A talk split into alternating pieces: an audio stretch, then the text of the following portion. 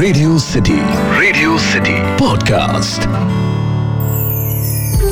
radio city पर कहानी पौराणिक भारत की। एक बार महर्षि अगस्त ने श्री राम जी को एक दिव्य आभूषण उपहार में दिया जिसे देखकर राम जी सोच में पड़ गए कि एक ऋषि मुनि के पास इतना दिव्य आभूषण जो विभीषण की लंका में भी नहीं है। आज आपको मैं इसी की कहानी सुनाने वाला हूँ। रेडियो सिटी पर मेरा नाम है अखिल और आप सुन रहे हैं कहानी पौराणिक भारत की। एक ऐसा पॉडकास्ट जहाँ मैं आपके लिए रामायण, महाभारत, पुराण, लोकगीत लोक कथाओं से किस्से कहानियाँ लेकर आता हूँ और आज की ये कहानी आपको पद्म पुराण में पढ़ने को मिलेगी, जिसमें श्री राम उस दिव्य आभूषण को देखकर महर्षि अगस्त्य से पूछते हैं कि यह रत्न तो बड़ा अद्भुत है, राजाओं के लिए भी अलभ्य ही है। अलभ्य मतलब जो प्राप्त ना हो सके। आपको ये कहाँ से और कैसे मिला? तथा इसे किसने बनाया ये मुझे बताइए। तब ऋषि अगस्त्य कहते हैं कि रघुनंदन पहले त्रेता युग में एक बहुत विशाल वन था। इसका व्यास सौ योजन का था, लेकिन उसमें कोई पशु या पक्षी नहीं रहता था। उस वन के मध्य में चार कोस लंबी एक झील थी, जहाँ हंस इत्यादि पक्षी रहा करते थे।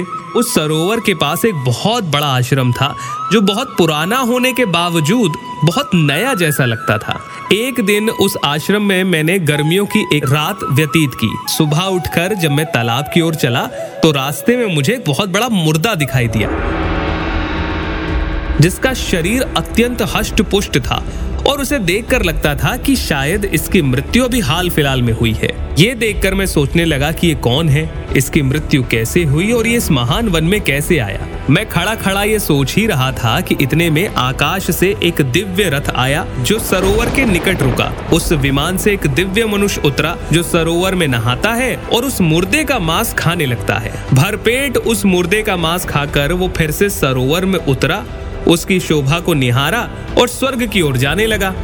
उसे जाते हुए देख मैंने उसे रोक कर कहा स्वर्ग लोक के निवासी महाभाग, मैं तुमसे एक बात पूछता हूँ।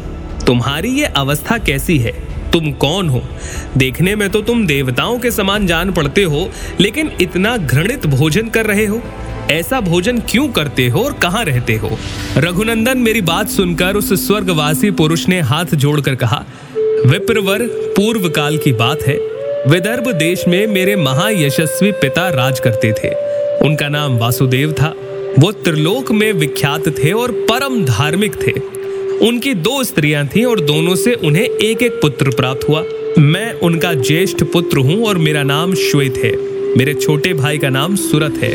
पिता की मृत्यु के बाद मैंने विदर्भ देश पर राज्य किया। अच्छी तरह से राज करने के बाद अचानक मेरे मन में वैराग्य प्रबल हो गया। और मैं तपस्या की इच्छा करके इस तपोवन में चला आया। राज्य से निकलते समय मैंने अपने छोटे भाई, महारथी सुरथ का राज्यभिषेक किया। इस सरोवर पर आकर मैंने कठोर तपस्या की और अस्सी हज़ार वर्षो तक तपस्या करने के बाद मुझे सर्व कल्याणमय ब्रह्म लोक की प्राप्ति हुई। किंतु वहाँ पहुँचने पर मुझे भूख और प्यास सताने लगी। मेरी इंद्रियाँ तिलमिला उठी। मैंने त्रिलोकी के सर्वश्रेष्ठ देवता ब्रह्मा जी से पूछा, भगवान, ये लोग तो भूख और प्यास से रहित सुना है। फिर यहाँ मुझे किस कर्म का फल प्राप्त हुआ कि मुझे भूख और प्यास दोनों लग रही है? देव, शीघ्र बताइए, मेरा आहार क्या है? ब्रह्मा जी ने बहुत देर तक सोचने के बाद कहा तात पृथ्वी पर कुछ दान किए बिना यहाँ कोई वस्तु खाने योग्य नहीं मिलती। तुमने उस समय जब तुम राज्य कर रहे थे, किसी को भीख तक नहीं दी। भूल से या मोहवश तुम्हारे द्वारा किसी अतिथि को भोजन नहीं मिला। इसीलिए यहाँ रहते हुए तुम्हें भूख प्यास का कष्ट भोगना पड़ेगा। हे राजेंद्र भांति भांति के आहारों से तुमने अपने जिस मृत शरीर को हष्ट पुष्ट और उत्तम बनाया है, उसी का मांस खाओ, उसी से तुम्हें तृप्ति मिलेगी। इसके बाद मैंने ब्रह्मा जी से पूछा, शरीर का भक्षण कर लेने के अलावा क्या कोई दूसरा उपाय नहीं है? ब्रह्मा जी ने कहा, तुम्हारा शरीर ही अक्षय बना दिया गया है। तुम प्रतिदिन जाकर उसे खाओ और तृप्ति का अनुभव करो। मांस खाते हुए जब तुम्हें सौ वर्ष पूरे हो जाएँगे, तब उस तपोवन में महर्षि अगस्त्य पधारेंगे और उनके आने पर तुम इस संकट से छूट जाओगे। मैं उन महर्षि की ही बात देख रहा हूँ कि जब वो आए और मुझे इससे मुक्त करे। राजा श्वेत का ये कथन सुनकर महर्षि अगस्त्य ने कहा अच्छा तो तुम्हारे सौभाग्य से मैं आ गया।